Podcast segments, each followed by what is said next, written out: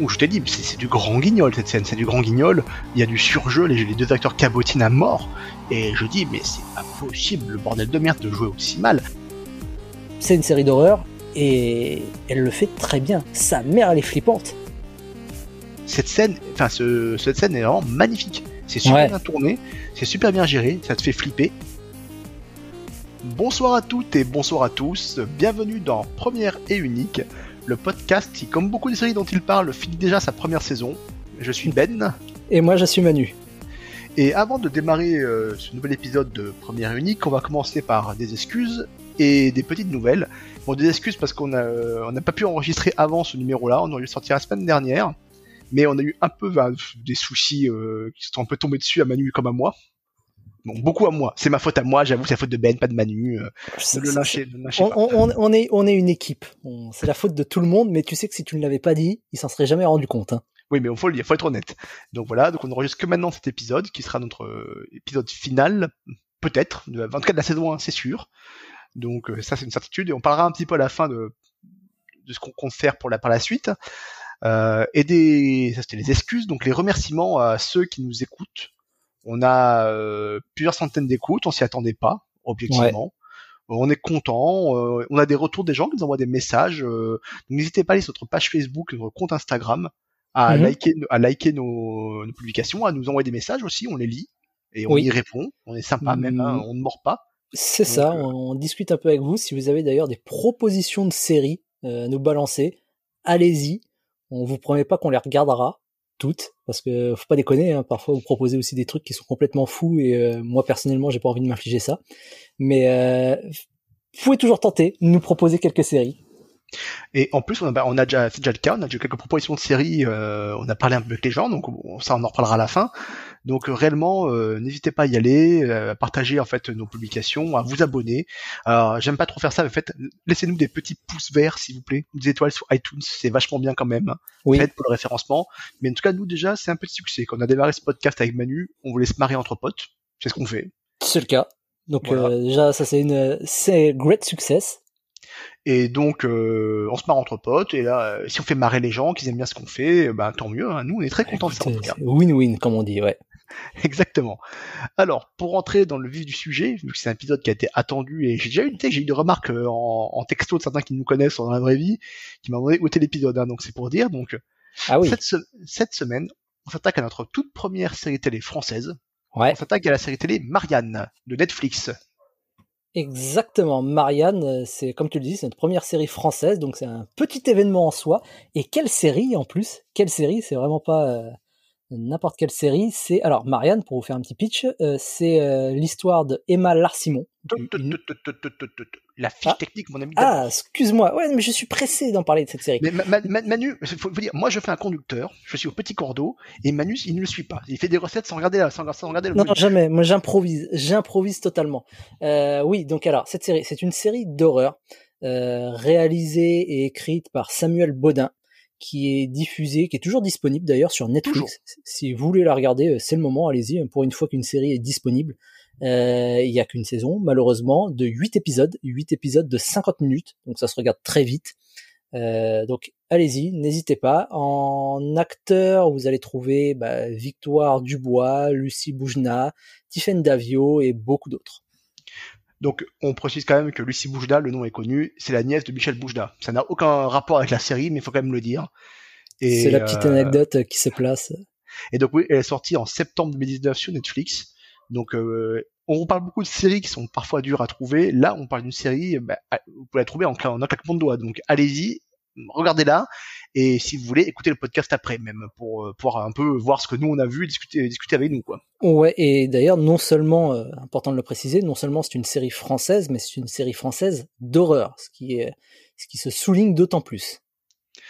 Donc maintenant tu peux passer au pitch si tu veux. Ah enfin le fameux pitch donc je reprends, c'est l'histoire de Emma Larsimon, une écrivaine euh, d'horreur qui écrit des histoires, enfin, visualisées Stephen King, qui euh, ben, un jour, euh, en pleine promotion de son livre, euh, du dernier livre de sa saga Marianne, elle rencontre une de ses anciennes amies d'enfance qui vient la voir pour lui dire bah, écoute, au village, c'est un petit peu le dawa, on a besoin de toi.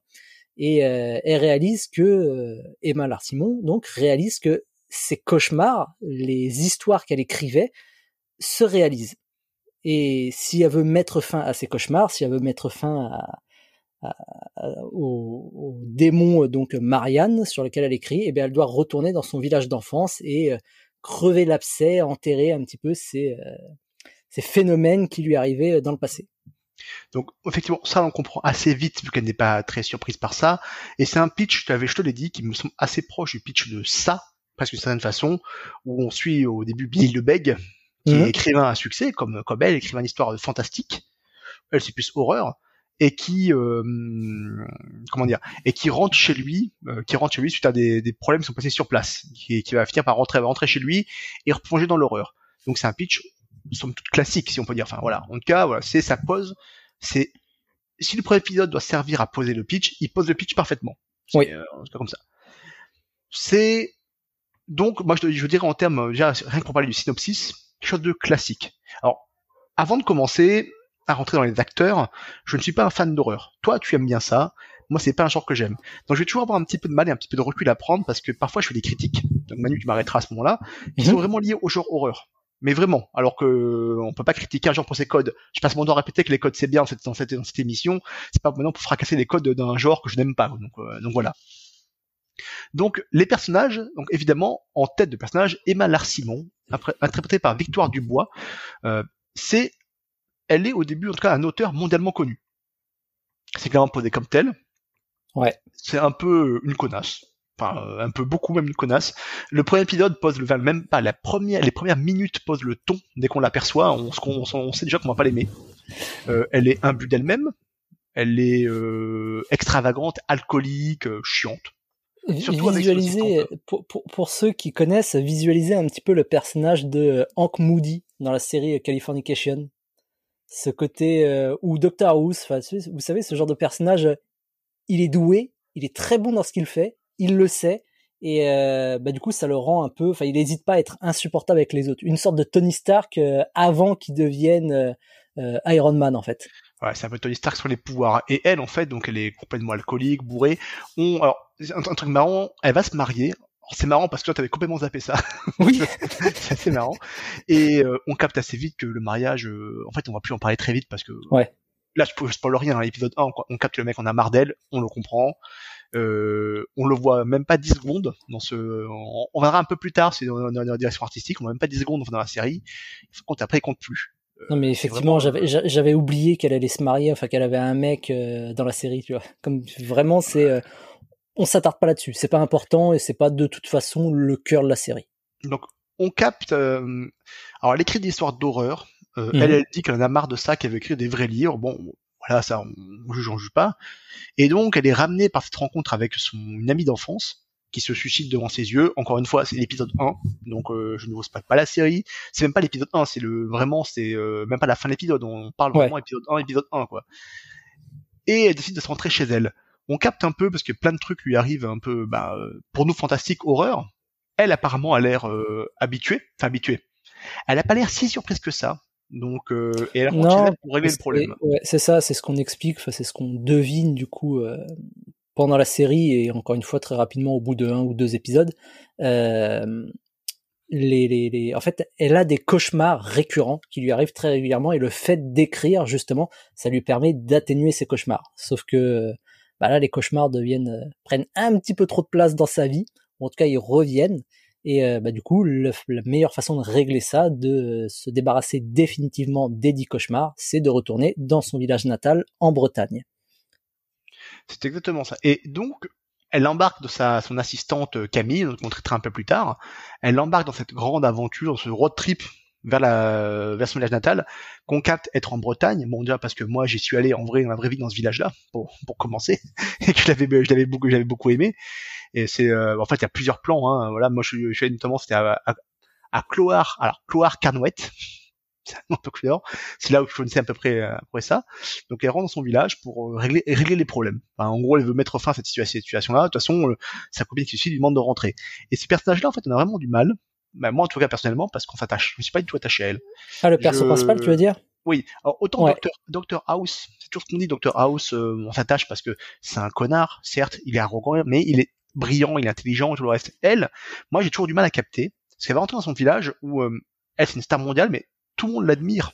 Mais euh, c'est une conne en fait. Enfin, tout le monde En, dit, c'est une conne. en- en- en fait, c'est ça. Elle a un côté, euh, euh, bah, comme beaucoup justement de persos un petit peu imbus d'eux-mêmes. euh, Je reprends des exemples, tu vois, comme Hank Moody, Iron Man, euh, Doctor Who, ce, genre de choses. Elle, elle a ce côté un peu imbu d'elle-même parce qu'elle est très talentueuse.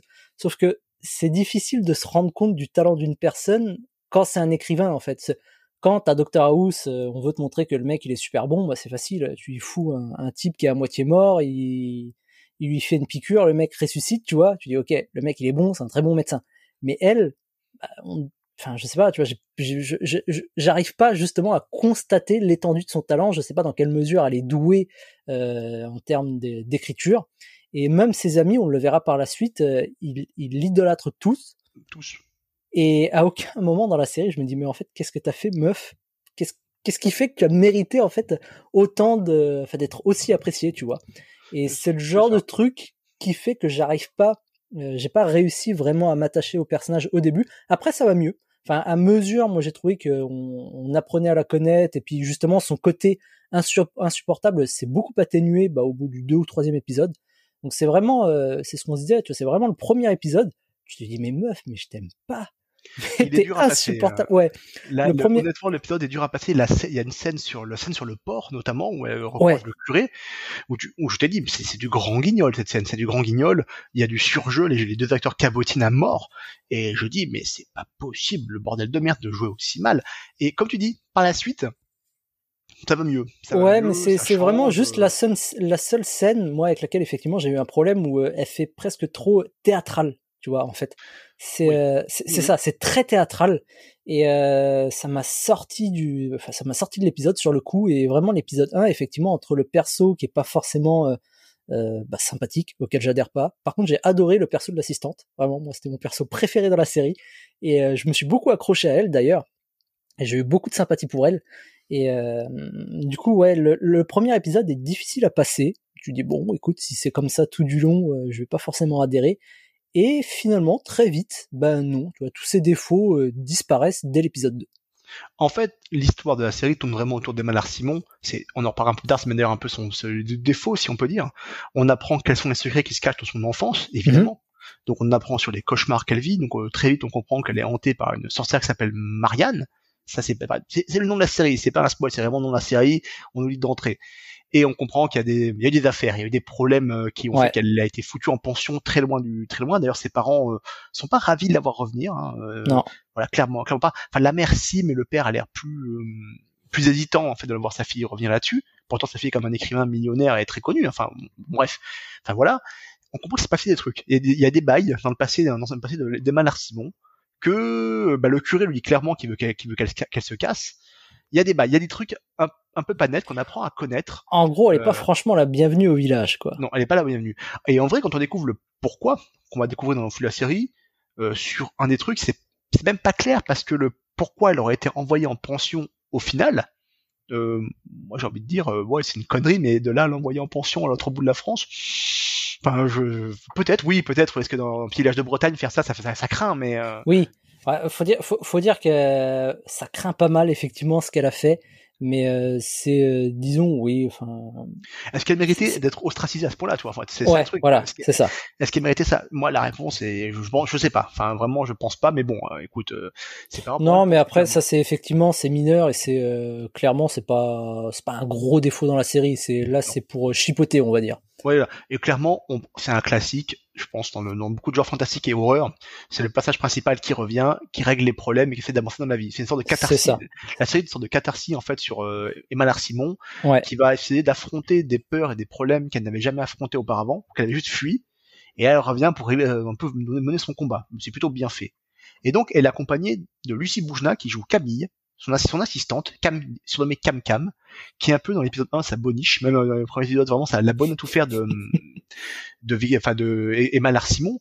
Alors, ce personnage-là, un peu comme toi, moi, je l'ai adoré, t'en as parlé un tout petit peu avant, moi, je l'ai adoré aussi. Et au début, je pensais un peu bêtement que, ben, c'était par elle qu'on verrait, qu'on verrait, en fait, l'histoire. Pourquoi? Dans, euh, dans ça, notamment, comme tous les gens ont perdu la mémoire en partant de la ville, c'est Derry, je crois, la ville, en partant, ils ont perdu la mémoire. Quand ils reviennent, ils la retrouvent peu à peu. Le phénomène t'est expliqué sur plein de pages. Donc tu découvres l'histoire à travers leurs yeux d'adultes qui redécouvrent leur histoire d'enfance. Là, tout le monde, bah, en fait, tu te rends compte que la plupart des gens, des acteurs que tu vas voir, savent ce qui sont, enfin, les personnages savent ce qui s'est passé dans l'enfance et ah, il y a 20, enfin 20 ans, 20 ans en arrière, 15 ans ou 20 ans en arrière, je sais plus exactement. Tout le monde sait ce qui s'est passé, tout le monde se tait, et donc tu penses tu vas être dans la peau de Cam qui va découvrir peu à peu les secrets cachés tout le reste. Et en fait, pas du tout. Et c'est ça qui est fait fort gênant, parce que par une manière, ils vont enlever ce, truc-là, et tu vas juste te raccrocher à, en fait, à Emma Larsimon, alors que c'est un personnage qui était vachement intéressant à utiliser comme euh, le sidekick qui découvre l'histoire, et qui découvre en fait bah, le, personnage d'Emma Larsimon qui est à côté d'elle, son histoire, tout le reste, pour te le faire découvrir à toi. Moi, je, en plus, il inspire vachement la sympathie. Je trouve que c'est, bah, c'est un peu une erreur. C'est un peu, un peu moins bien fait que dans ça, où dans ça, on t'explique le pourquoi du comment et tu vois les choses. C'est toujours important dans un bouquin, je pense, de voir l'histoire à travers les yeux de quelqu'un qui, qui découvre les choses. Comme ça, tu découvres avec lui. Ouais, je vois ce que tu veux dire. Alors personnellement, ça m'a pas dérangé de euh, de suivre l'histoire via euh, le perso de Emma Larsimon. Tu vois, ça m'a pas tant dérangé que ça. Euh, par contre, effectivement, j'aurais, euh, enfin, ça aurait été intéressant que le, le, le, perso de, de Camille, donc de Lucie Boujna, ait un rôle plus conséquent, ouais. Parce que c'était le cas, je crois, les deux ou trois premiers épisodes, tu vois, elle la suit euh, pas à pas et c'était vraiment intéressant. Et comme tu le dis, en fait, je pensais qu'il allait avoir ce côté un petit peu enquête via ce perso. Et finalement, non, c'est Emma qui enquête, entre guillemets, sur son passé. Et euh, bon, c'est pas, c'est pas si dérangeant que ça. Moi, personnellement, ça m'a pas gêné. Alors je précise qu'on prend des précautions oratoires parce que cette série, on l'a, elle est disponible. On veut pas vous la spoiler, donc on prend des précautions, précautions oratoires. C'est pour ça qu'on reste un peu vague, c'est volontaire. Hein. C'est pas qu'on n'a pas vu la série, c'est que c'est très volontaire. On veut pas que vous, euh, on veut pas trop vous en dire, trop vous spoiler. En tout cas, Cam, elle est intéressante parce que c'est elle qui, au début, fait un peu le lien. C'est elle qui amène euh, Emma à rentrer chez, à rentrer chez elle. C'est un peu la chaîne qui va la raccrocher à son passé.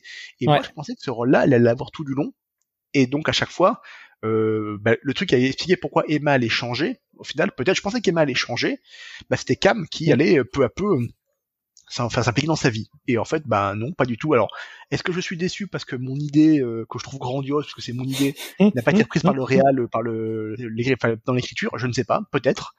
Mais en vrai, tu vois, voilà, je j'aime bien ce perso. C'est un perso que j'ai bien aimé. Je trouve un peu. Oui, voilà, non, je pense que c'est ça. en fait, je pense que c'est comme moi. En fait, c'est que tu avais tellement de sympathie pour le perso, du coup, tu dis, ouais, c'est dommage. Bon, bref, on va pas en dire plus, mais c'est dommage. Mais à côté de ça, non, c'est pas gênant parce que tu as aussi beaucoup d'autres persos bah, qui euh, apparaissent dans la série et qui euh, sont très bien écrits également. Je pense au personnage, putain, j'ai adoré ce personnage, c'est celui de Alban euh, Lenoir, qui est un inspecteur de police qui enquête ah du coup sur les, les phénomènes qui l'inspecteur Ronan. Ronan, qui, breton, quoi. Ouais, qui enquête du coup sur les événements qui se déroulent dans le petit village et ce personnage est génial. Il est super drôle en plus. Il est complet décalage avec euh, le reste des, personnages de la série. Et je, crois d'ailleurs que c'est le moment pour souligner une des grosses forces de la série, une de ses grosses qualités, c'est son écriture. Parce que c'est déjà super balèze de, en fait, en écriture, t'as deux genres qui sont vraiment euh, compliqués. C'est l'horreur. C'est super galère de faire peur. Et c'est aussi super compliqué de faire marrer les gens. Et la série jongle entre les deux styles, tu vois. Elle passe de l'horreur à l'humour avec euh, une relative aisance qui est euh, impressionnante à voir. Et justement, ces touches d'humour apparaissent via, grâce au personnage de euh, Alban Lenoir. Qui pour le coup est vraiment drôle. Ouais. Il est bien écrit. En plus, c'est sans trop en faire. au début, il va, sa, backstory se dévoile peu à peu. Oui. Donc il est, il est fan Simon, mais ça d'entrée c'est évacué, il fait signer ses bouquins, il est marrant là-dessus.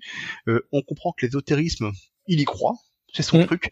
Et on voit sur la fin qu'effectivement il y croit vraiment. Enfin ça, ça se voit sur la fin. Il parle voilà il met une enquête, alors on voit qu'il a, alors c'est une facilité, facilité scénaristique, mais ça c'est dans tous les genres horreurs. Ouais, ça fait non, enfin. Euh, il a un pote brocanteur qui connaît vachement bien en sorcière et compagnie. Bon, allez, admettons, c'est pas très grave. Hein. C'est pas, non, enfin, ça, ça, reste dans les conventions du genre. Enfin, après, tu vois, c'est pareil, c'est un petit village de Bretagne. Disons que c'est le genre de truc où on dit, écoute, le, le, fantastique existe. Ouais, bon, bah, le coup du brocanteur qui, euh, qui a des, des qui, qui vend des euh, items magiques, bon, c'est pas, pas le truc le plus difficile à, à croire, tu vois. Exactement, c'est exactement ça. Et ça permet en fait de, lui, il prend un peu le rôle au niveau ésotérique du, du white hat, enfin du chapeau blanc, qui s'y connaît sans trop s'y connaître. Donc t'apprends un peu avec lui, c'est quand même assez sympathique. Et euh, il enquête avec ça. C'est un personnage qui est bien fait. Comme je dis, c'est bien que c'est, ils insistent pas sur la backstory. Ils savent pas insister. C'est toujours euh, suggéré. voilà, c'est ça. C'est suggéré. Ils prennent pas pour des vidéos en disant oh regardez le mec il se connaît vachement bien. Oh ouais. non, c'est bien, c'est bien suggéré. Je trouve quand même vachement, vachement bien fait. Et il tranche un peu ce personnage-là qui est bien écrit, comme celui de Cam Cam ou celui de Emma Simon. Ça tranche un peu avec les autres, en fait, les amis d'enfance d'Emma Simon qu'on va traiter comme un groupe on, on en parlait, on en parlait tous les deux. On s'est dit qu'en fait, on pouvait pas les séparer. Les amis d'enfance d'Amal c'est un bloc. C'est dommage, ouais, c'est ça. C'est un groupe à part entière. Alors certes, ils ont euh, chacun leur personnalité et ils ont chacun leur petite backstory et euh, on, on, passe un petit peu de temps euh, les uns avec les autres, mais ils sont un peu trop traités effectivement comme un groupe. Après, ça m'a pas dérangé tant que ça finalement. Enfin, c'est pas c'est pas si gênant. Et euh, vu la durée de la série, je pense que ça l'aurait peut-être rallongé inutilement si on s'était attardé sur euh, bah, voir le quotidien et des uns et des autres. Tu vois, de faire à chaque fois un épisode sur un perso. Là, ça m'a pas gêné en fait de les voir comme un groupe et surtout, bah, au moins c'est un groupe qui fonctionne. Tu y crois, tu vois, cette bande de potes. Et euh, pour moi, c'est l'essentiel et c'est le plus important, tu vois, parce qu'en général, tu vois dans des séries ou dans des films on te vend le groupe de potes et t'y crois absolument pas. Mais genre pas du tout en fait. Et là t'y crois, mais dès le début en fait, dès qu'ils se retrouvent, tu vois les cinq premières minutes, moi j'ai vraiment cru euh, à, un groupe de potes qui s'étaient pas vus depuis dix ans et qui se retrouvent en fait.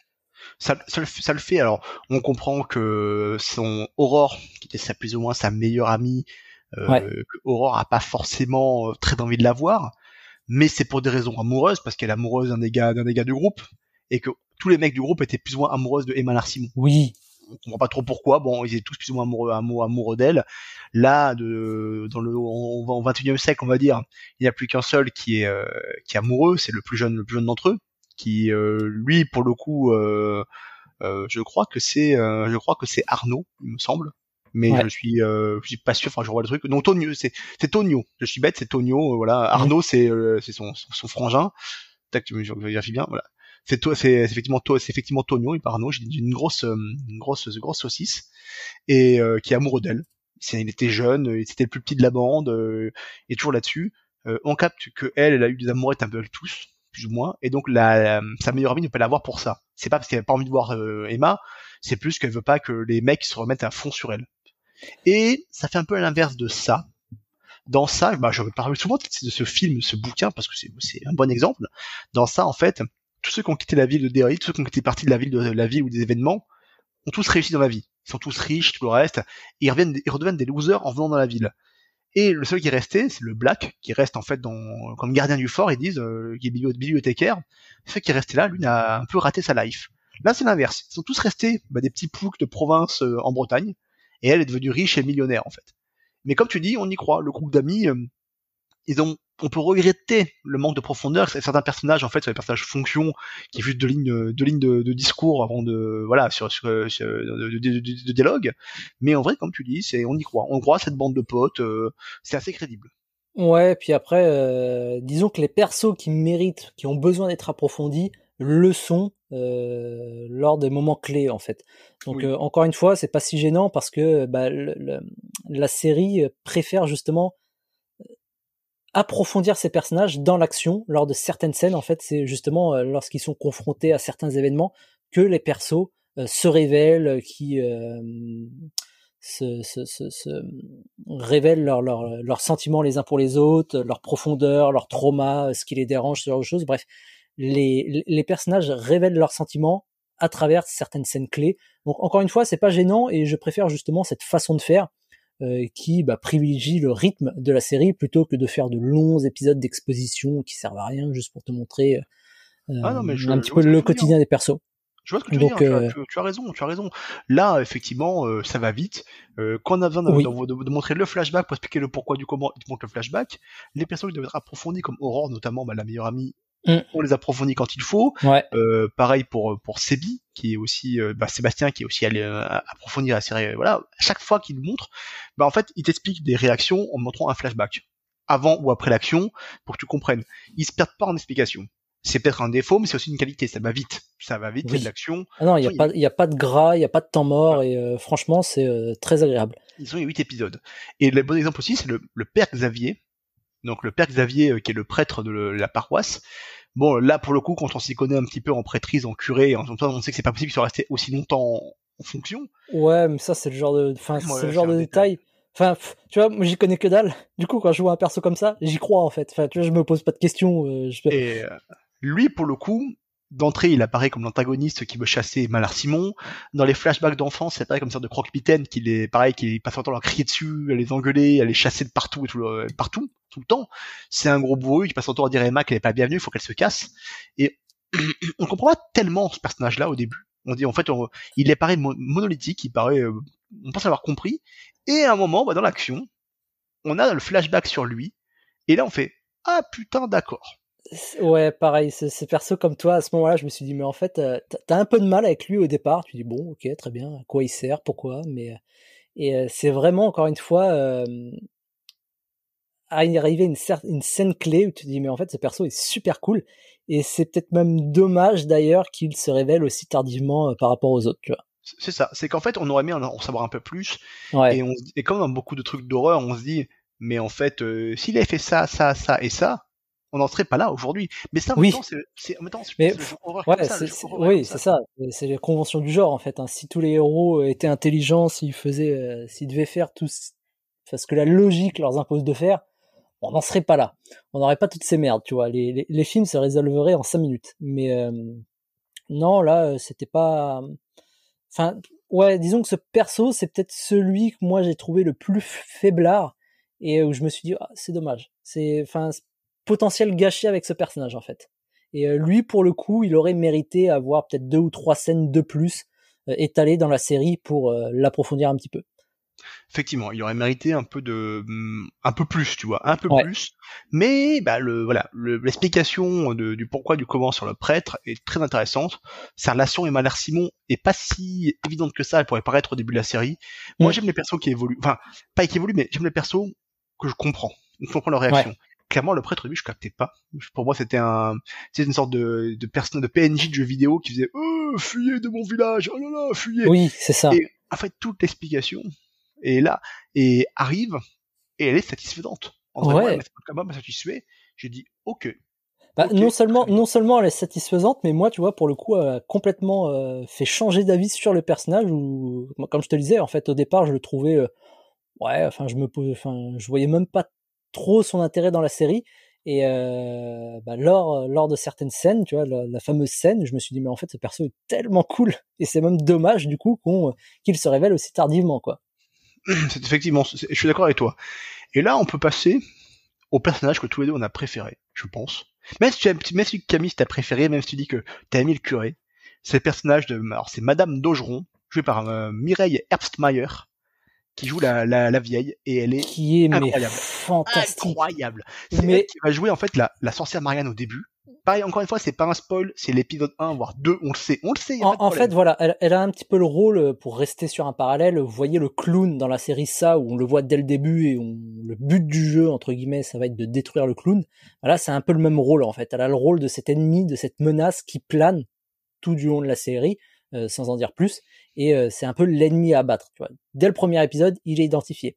Et euh, ça change justement des, des, des, films ou des séries d'horreur où on te montre, euh, enfin on ne te dit pas, on ne te révèle pas la menace et la menace tu la découvres peut-être que les deux ou trois derniers épisodes ou les 30 dernières minutes. Là, dès le début, c'est identifié. Et c'est ce qui la rend d'ailleurs méga flippante. Et je pense même, on pourra, on pourra en parler tout de suite après. C'est même un gros point à aborder, c'est que la série bah, c'est une série d'horreur et elle le fait très bien. Sa mère, elle est flippante. Ça, je pense que de, Madame Dojon, euh, cette, enfin, Mireille Erstmeyer, cette actrice, elle est, elle vient du théâtre. Son, son expressivité complète. Et même encore aujourd'hui, je dis tout à l'heure, en cherchant rapidement deux, trois informations, je trouvais sur une photo d'elle, elle est terrifiante. En un regard, c'est une personne qui peut vous faire peur en un seul regard. Elle a des expressions hallucinantes. Ouais. Je ne sais pas comment elle fait. Enfin, j'adorais savoir être aussi expressif qu'elle et c'est pourtant c'est une vieille dame. Si vous la c'est une vieille dame, je pense qu'elle voit dans la rue, je pars en courant. Honnêtement, elle, elle est capable en un sourire, en un regard de faire flipper n'importe qui, et elle est elle est terrifiante. elle est terrifiante de A à Z. C'est vraiment une actrice formidable. Je la connaissais pas, elle vient du théâtre. Je l'avais euh, jamais vue, hein, clairement. Franchement, pour moi, c'est la découverte. C'est dommage, c'est ah la, la découverte de la série, c'est elle. Euh, les gars, si vous nous écoutez, s'il y a un réel qui nous écoute, ou euh, gens qui font des cinémas d'horreur, allez la voir. Enfin, allez voir cette personne-là et prenez-la comme actrice. Si vous voulez une vieille dame qui terrorise les gens, mais elle est, elle est incroyable. Comme, tu dis, encore simplement avec deux, trois regards et elle passe, elle passe de la petite, euh, la petite vieille un peu sympathique qui te, filerait un gâteau dans la rue à l'espèce de sorcière qui te, qui te jette des sorts simplement en te regardant, tu vois. Et euh, enfin, elle, elle a même pas besoin d'ouvrir la bouche en fait. Elle te fait flipper, elle te regarde, elle te dévisage. Tu flippes ta mère. Et même quand elle parle, elle a une façon de parler, elle a une diction. Tu te dis, mais en fait, j'aimerais trop pas être dans la même pièce que cette femme. Ah, elle est mais flippante. Fais l'exercice, je vais te taper son prénom et son nom, Mireille Erstmeyer, sur Google Images, et tu regardes les photos une à une. ah non, mais, je, je, je, vois à quelle photo tu fais, tu fais référence, et effectivement, non, mais enfin, elle est, elle, est, incroyable, cette actrice. Elle est incroyable. Franchement, un big up, un big up pour elle parce que honnêtement, elle est incroyable. Elle va, je pense qu'elle va hanter mes cauchemars pendant un petit moment parce que euh, là, elle est, moi, je l'ai trouvée géniale. Ouais. jouer, jouer dans une, jouer de l'horreur, c'est compliqué. On en a parlé.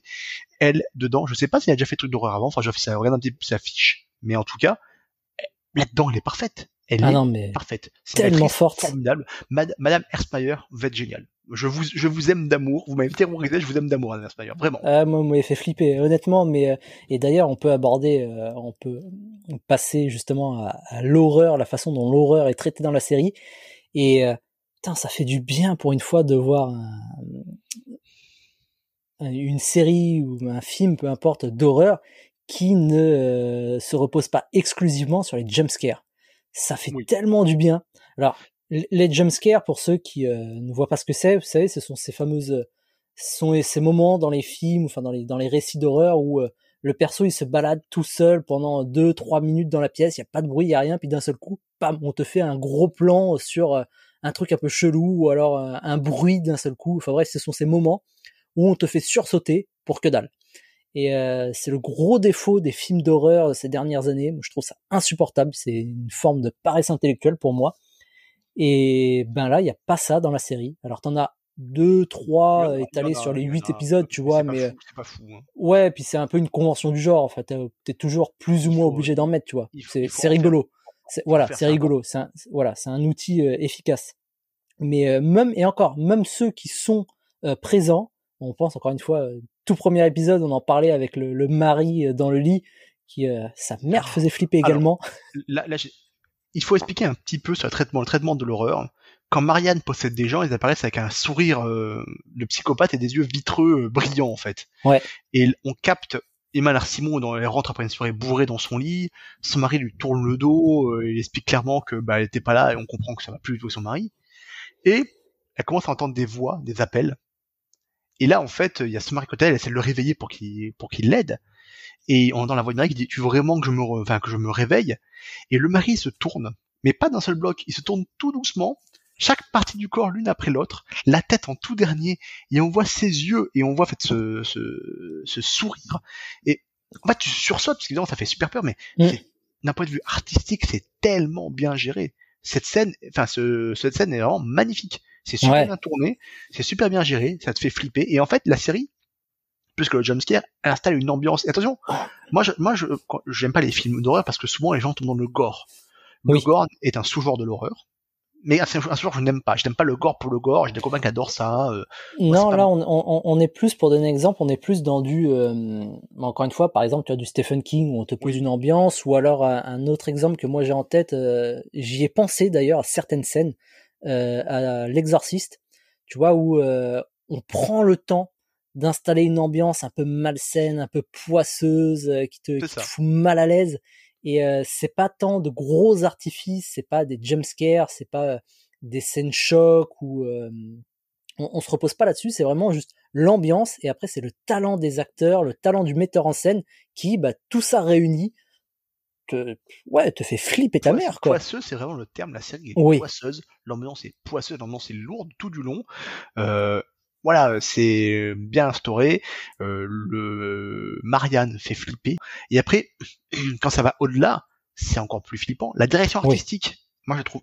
Alors on discutera, il y a, on discutera, on reviendra un peu dessus. Oui. Il y a une scène. Alors on va essayer de pas trop spoiler. La colline avec les croix. Je trouve cette scène absolument magnifique. Je l'ai regardée et j'ai dit putain ça tue. Vraiment, Pareil. tue. La scène est belle. Le Marianne, quand on la voit, Marianne en mode jeune, jeune sorcière. Alors oui, bon, quand on compare les dates historiques à laquelle Marianne censée avoir vécu, ils étaient tenus qu'elle porte, tu dis bon, ben, tu dis les gars, euh, franchement, ça n'a aucun rapport. Mais c'est pas grave, ça on s'en branle. elle a un sac sur le visage qui dégage partie du visage. Elle est sublime.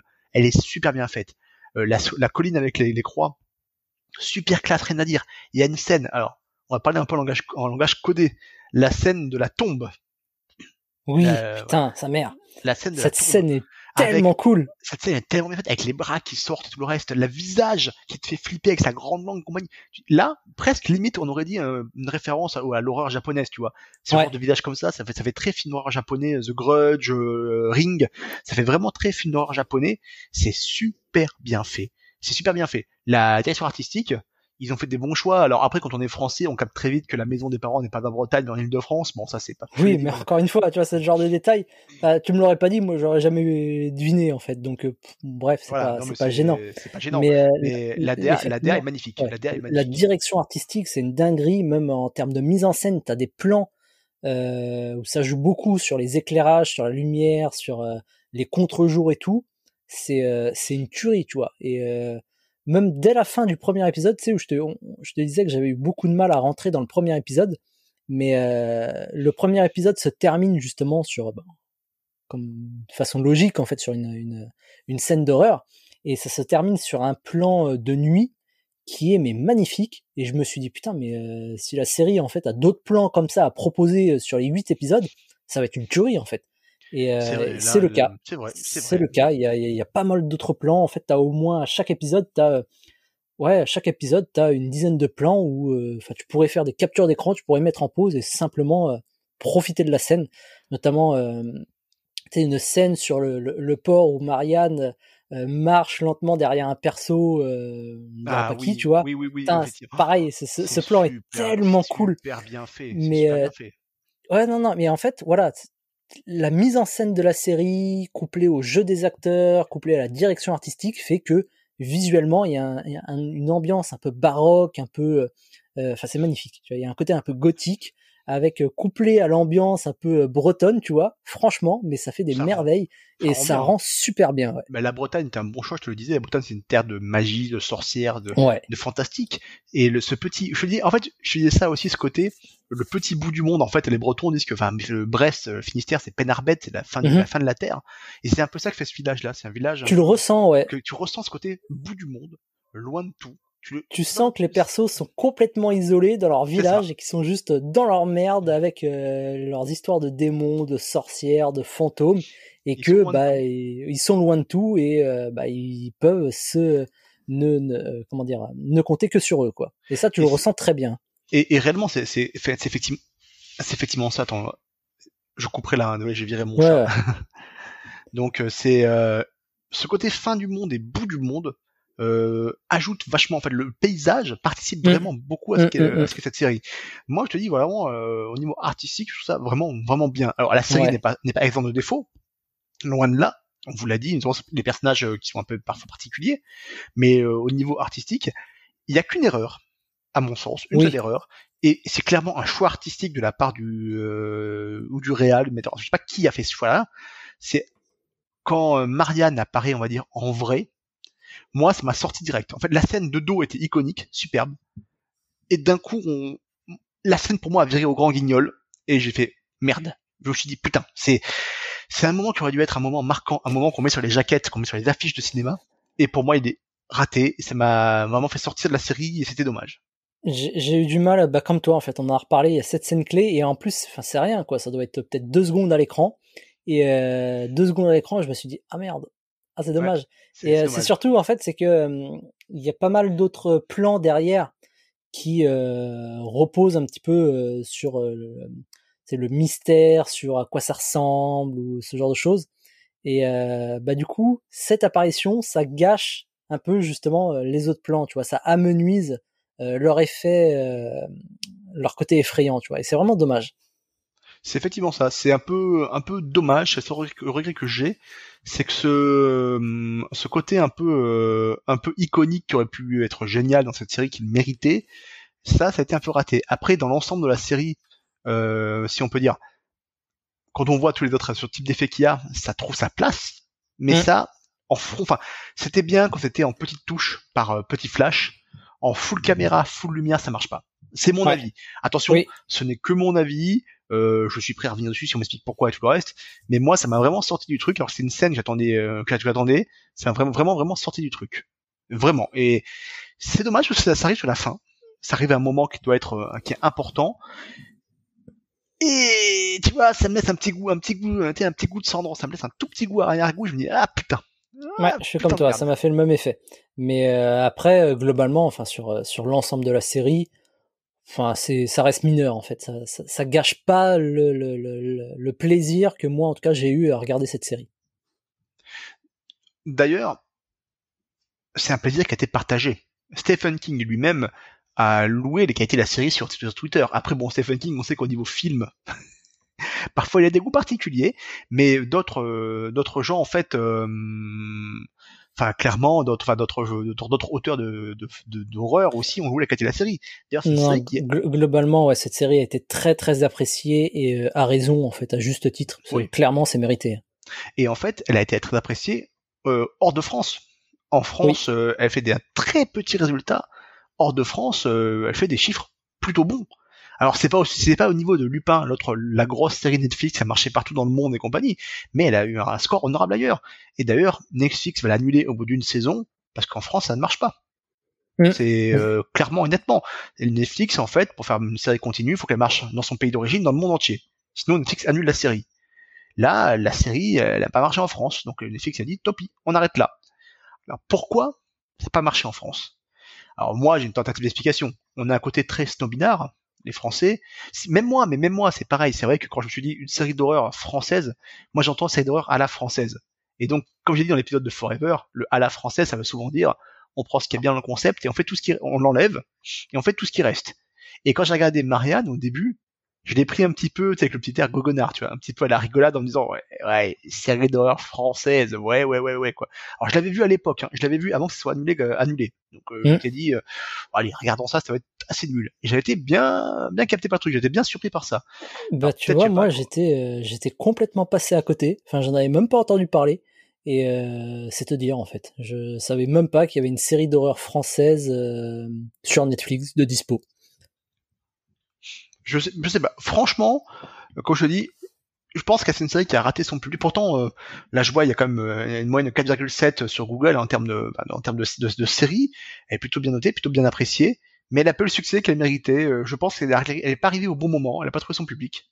Ouais, c'est étrange. Non, mais comme toi, je pense que c'est surtout en fait lié à une espèce de snobisme en fait à la française, où bah, en France, ouais, les films de genre, je sais pas pourquoi, mais il y a un côté un peu made in France qui fait qu'on a du mal à, adhérer, à accrocher. Je, je, saurais pas dire pourquoi, mais effectivement, le genre en France, c'est enfin le, genre horreur en France, ça a toujours un peu de mal à prendre.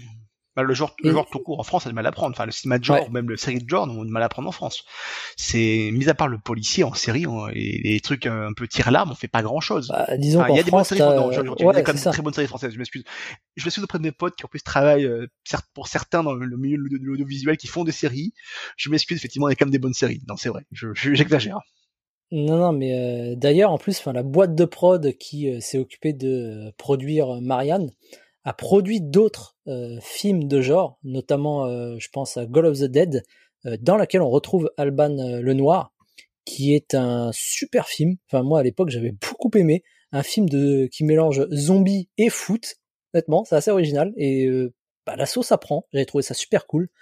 Il y a aussi La Horde, pareil, film de zombies, très cool, mais étonnamment, tu vois, ce sont les deux qui n'ont pas qui ont eu leur petit succès auprès des fans. Je me rappelle qu'à l'époque, soit l'un ou l'autre, j'en avais beaucoup entendu parler. Comme quand, es fan de, quand tu es fan de cinéma de genre, euh, t'en entends forcément parler. Mais euh, ça va pas au-delà, tu vois. Ça, ça trouve pas son public. c'est ça. Et là, tu vois, je parcours un petit peu rapidement les réactions sur Twitter de l'époque. Même aux USA, des fans, des fans assez connus, d'influenceurs, ont défendu la série. Donc c'est Ah oui, vraiment qu'elle a oui. trouvé son public, elle a trouvé son succès. Et c'est un peu dommage parce que après, la fin est objectivement satisfaisante. C'est-à-dire qu'on Oui. peut dire, elle, est- c'est une fin qui est semi-ouverte, qui est ouverte, mais qui satisfait. On peut se dire, ok, ok, ok. Même s'il y a deux trois trucs, j'avais deux trois éléments que j'avais vu- qu'on qu'on voit venir, qu'on pressent, je t'avais dit, hein, par rapport à des remarques qu'ils font Ouais. par rapport à des personnes, tu, tu vois le truc venir. Mais bah en vrai, euh, c'est Comme, comme mal toi, en fait, j'ai lu que le Real euh, était chaud pour euh, en faire euh, trois saisons, qu'il avait d'autres idées justement pour poursuivre la série euh, avec les mêmes persos. Et honnêtement, j'ai un peu de mal à me projeter sur ce que pourrait être une saison 2 ou une saison 3 parce que en l'état, Ouais. moi j'avais trouvé la fin correcte en fait.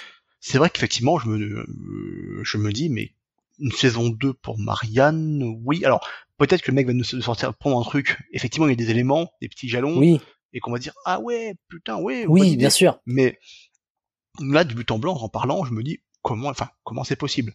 Après, Ouais. encore une fois, tout est, tout est envisageable. Mais voilà, c'est un peu dommage, une série française d'horreur qui tentait un peu ce pari-là, un peu, un peu foufou, euh, qui ne fonctionne pas. C'est voilà, c'est tant pis. Enfin, c'est comme ça, tant pis. euh, Ouais, tant c'est- mieux pour le podcast et tant pis pour les autres. hein. Ouais, mais effectivement, c'est vraiment dommage qu'elle ait pas trouvé son public. Après, euh, elle est encore dispo sur Netflix. Regardez-la, sait-on jamais. Je sais que dans ce Mais, podcast, euh, on répond souvent est-ce qu'on doit regarder la série Là, vous l'avez compris. Oui, regardez-la. Ah Ouais, non, regardez-la. euh, enfin, même si vous pouvez regarder là avant de nous écouter. Bon, là, si vous arrivez à ce moment-là de podcast et vous ne l'avez pas ah, regardé c'est bon, même temps, c'est un peu trop tard. c'est c'est- c'est- c'est que c'est mort. Donc euh, c'est nous, on voulait pas spoiler pour ça. Si on n'avait pas aimé, on aurait spoilé comme des gros bâtards euh, parce que nous on est comme ça. Donc euh, Mais, mais clairement, euh, regardez-la. non, en plus, euh, non seulement effectivement c'est une série euh, française et puis c'est une série française d'horreur, ce qui est pas courant, et c'est une série française d'horreur réussie. Et euh, allez-y, moi c'est ce que je te disais la dernière fois, c'est que je suis un gros fan du genre horreur justement, et euh, les productions horreur, que ce soit film ou série de ces euh, dix dernières années, même ces 20 dernières années, bon bah pff, elles un peu en fait parce que c'est tu vois on en parlait c'est beaucoup de gore c'est beaucoup de d'effets chocs ce genre de choses et euh, bah, je- ça, ça me laisse sur ma faim personnellement et celle-ci ouais elle fait partie des euh, deux ou trois meilleures productions que j'ai vues euh, ces dernières années en fait sur euh, en termes d'horreur en fait donc clairement faut y aller mais les yeux fermés quoi ah mais euh, mais clairement, clairement, clairement. Allez-y. Et maintenant, il nous reste à répondre à une question que peut-être vous vous posez ou pas. Est-ce qu'il y aura une saison 2 à première et unique? Et la réponse est eh ben oui. Eh ben oui, on, vous l'avez deviné, nous on s'amuse toujours autant. On Mm. rigole toujours autant à regarder des séries parfois bonnes. Euh, En fait, on a de la chance. Hein. Pour le moment, on a eu quelques séries quand même plutôt bonnes et pas Ouais. de séries mauvaises. Euh, des séries qui ont des imperfections, ça c'est bien aussi, on peut en parler. Donc on va continuer, continuer à faire des séries, euh, une par mois, voire deux par mois, sur le rythme qu'on avait aujourd'hui. euh, parce que les séries, comme encore une fois, il faut les voir. Parfois elles sont longues, donc il faut quand même se les taper. Euh, voilà. Euh, on prépare aussi des choses pour la rentrée, des Mhm. petits trucs. On va pas trop dévoiler ça, mais il y aura des pas des changements forcément sur le format, mais des petits trucs en plus à droite à gauche. Vous verrez, on, on vous laissera pas comme ça tomber. Donc euh, vraiment, euh, tenez-vous informés. Hein. Mais comme tu dis, puis de toute façon, la meilleure façon de rester informé et d'être euh, au courant de toutes ces petites nouveautés et surtout euh, d'être au courant de la reprise de la série, bah, c'est encore de nous suivre, que ce soit ou sur Facebook ou sur Instagram. De toute façon, je mettrai tous les liens dans la description de l'épisode, comme ça vous pourrez pas nous louper. Exactement. Donc euh, merci à toutes et merci à tous. C'était Première et Unique, le podcast qui aura bientôt une saison 2. Donc plus de saisons que les séries dont il parle.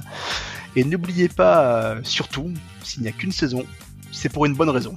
Ciao tout le monde. Ciao tout le monde.